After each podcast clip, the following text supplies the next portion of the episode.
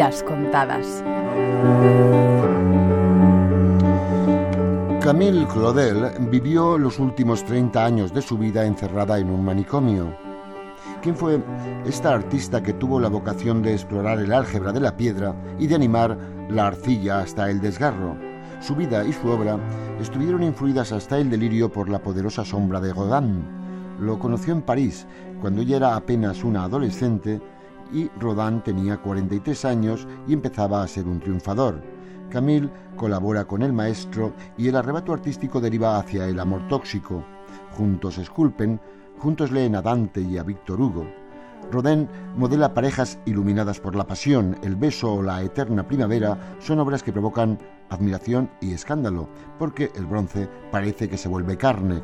Camille responde con el Sakuntala o el Vals, obras de piedra trémula. Su historia de amor se confunde con la fiebre creadora y es imposible saber quién influye en quién. El taller en el que trabajan se convierte en un espacio hechizado por un diálogo de pasión que hace vibrar al mármol.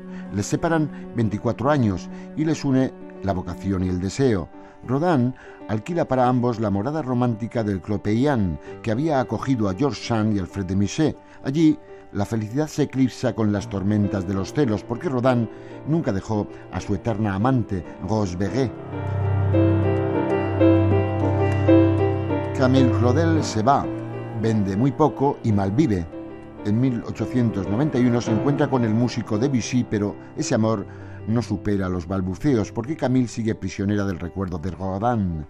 Vuelve con él, viajan juntos y juntos vuelven a ver brillar la plenitud en iglesias románicas y en pórticos góticos.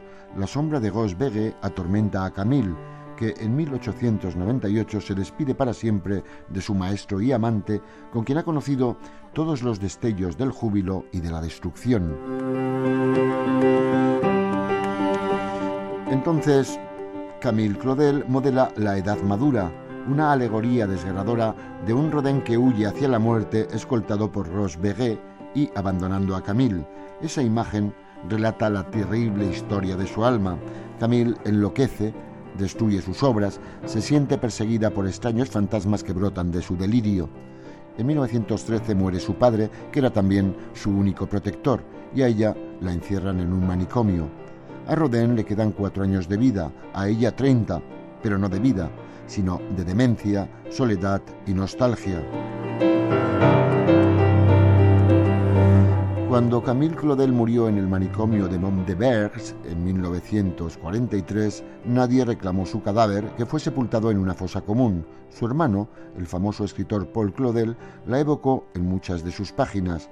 Los museos la recuerdan porque en ellos perdura la huella de su genio fulminado por el desamor, obras que luchan por romper las ataduras con la roca para alcanzar la libertad y consumar el deseo. Las esculturas de Camille Claudel son episodios de su autobiografía, eternos relámpagos del dolor. Gonzalo Ujidos, Radio 5, Todo Noticias.